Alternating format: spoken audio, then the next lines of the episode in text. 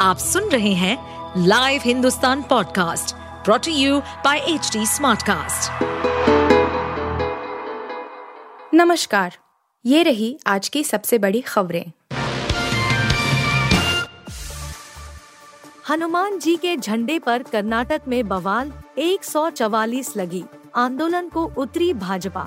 कर्नाटक के मांड्या ज़िले के केरागोडू गाँव में हनुमान जी के झंडे को लेकर तनाव पैदा हो गया है। हालात ऐसे विकट हो गए हैं कि गाँव में धारा 144 लागू कर दी गई है और बड़े पैमाने पर पुलिस फोर्स भी तैनात है। यह पूरा मामला बीते सप्ताह से शुरू हुआ था, जब कुछ युवकों के ग्रुप ने 108 फुट ऊँचे पोल में हनुमान जी का झंडा लगा दिया था। ग्राम पंचायत की ओर से इस झंडे को लगाने की परमिशन दी गई थी, लेकिन कुछ लोगों ने इसके खिलाफ शिकायत दर्ज कर दी। इसके बाद अधिकारियों की ओर से ग्रामीणों से निवेदन किया गया कि वे झंडे को हटा दें। इस मामले के चलते स्थिति तनावपूर्ण हो गई और गाँव में फोर्स तैनात की गई है। गाँव के ज़्यादातर लोगों का कहना है कि यह झंडा हमारी आस्था का सवाल है और कुछ लोग इस पर राजनीति कर रहे हैं।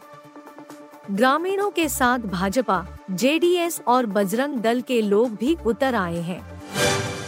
पंद्रह राज्यों की छप्पन राज्यसभा सीटों पर चुनाव का ऐलान, मतदान की तारीख आई सामने। देश के पंद्रह राज्यों की छप्पन राज्यसभा सीटों पर चुनाव का ऐलान हो गया है। इन सभी सीटों पर 27 फरवरी को मतदान होगा। भारत निर्वाचन आयोग की ओर से सोमवार को यह घोषणा की गई। मालूम हो कि तेरह राज्यों के 50 राज्यसभा सदस्यों का कार्यकाल 2 अप्रैल को समाप्त होने वाला है, जबकि दो राज्यों के शेष छह सदस्य 3 अप्रैल को रिटायर्ड हो जाएँगे।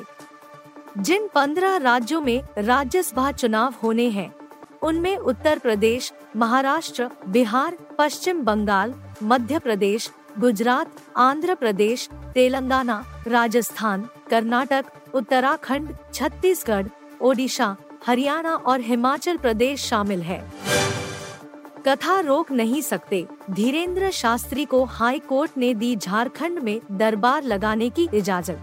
पलामू के रजवाड़ी में पंडित धीरेन्द्र कृष्ण शास्त्री, बागेश्वर धाम के कथा आयोजन की हाई कोर्ट से सशर्त अनुमति मिली है। हाईकोर्ट ने कहा कि धार्मिक आयोजन और कथा को रोका नहीं जा सकता है। सरकार सुगमता से आयोजन के लिए कुछ शर्त लगा सकती है। इसके साथ ही अदालत ने यह याचिका निष्पादित कर दी। पलामू डीसी ने कथा के आयोजन की अनुमति नहीं दी थी। इसके खिलाफ हाईकोर्ट में याचिका दायर की गई थी। कथा का आयोजन 10 से 15 फरवरी तक होना है। पलामू के डीसी शशि रंजन ने धीरेन्द्र कृष्ण शास्त्री की कथा के लिए अनुमति देने से इनकार कर दिया था। उन्होंने कहा था कि जहाँ आयोजन प्रस्तावित है, वह नदी तट है और इससे इकोसिस्टम प्रभावित होगा। इसके बाद आयोजकों ने हाई कोर्ट का दरवाज़ा खटखटाया था। भारत से भिड़े, अब घर में ही पिट रहे चीन समर्थक मुइजू महाभियोग चलाने की तैयारी। मालदीव के चीन समर्थक राष्ट्रपति मोहम्मद मोइजू अब तक जमकर भारत का ही विरोध कर रहे थे, लेकिन अब उनका देश में भी तानाशाही रवैया सामने आ रहा है उन्होंने विपक्षी दलों को संसद में घुसने से ही रोक दिया वहीं कैबिनेट के चार सदस्यों को लेकर विपक्षी की मंजूरी न मिलने की वजह से मालदीव की संसद में जमकर हंगामा हुआ और सांसदों के बीच मारपीट हो गई। मुइज्जू के भी सांसद इस मारपीट में पीटे गए। अब विपक्षी दलों का कहना है कि उनके पास मुइज्जू के खिलाफ महाभियोग चलाने के लिए पर्याप्त समर्थन है और वे जल्द ही उनके खिलाफ बड़ी कार्रवाई करने जा रहे हैं। हैदराबाद में मिली टीम इंडिया के लिए खतरे की घंटी पूर्व कप्तान का दावा।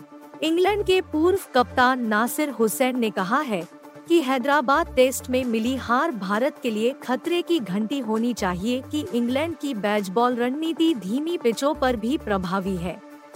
इंग्लैंड ने पहली गेंद से ही आक्रमण की बैच बॉल रणनीति अपनाने के बाद से एक भी टेस्ट सीरीज़ नहीं गंवाई है। पहले टेस्ट में ओली पोक के एक सौ छियानवे रन की मदद से उसने भारत को 28 रन से हराया। हुसैन ने स्काई स्पोर्टर्स के लिए अपने कॉलम में लिखा, भारत ने पहली पारी में 436 रन बनाए, लेकिन और भी बना सकते थे। भारतीय टीम बेहतरीन है और वापसी करेगी।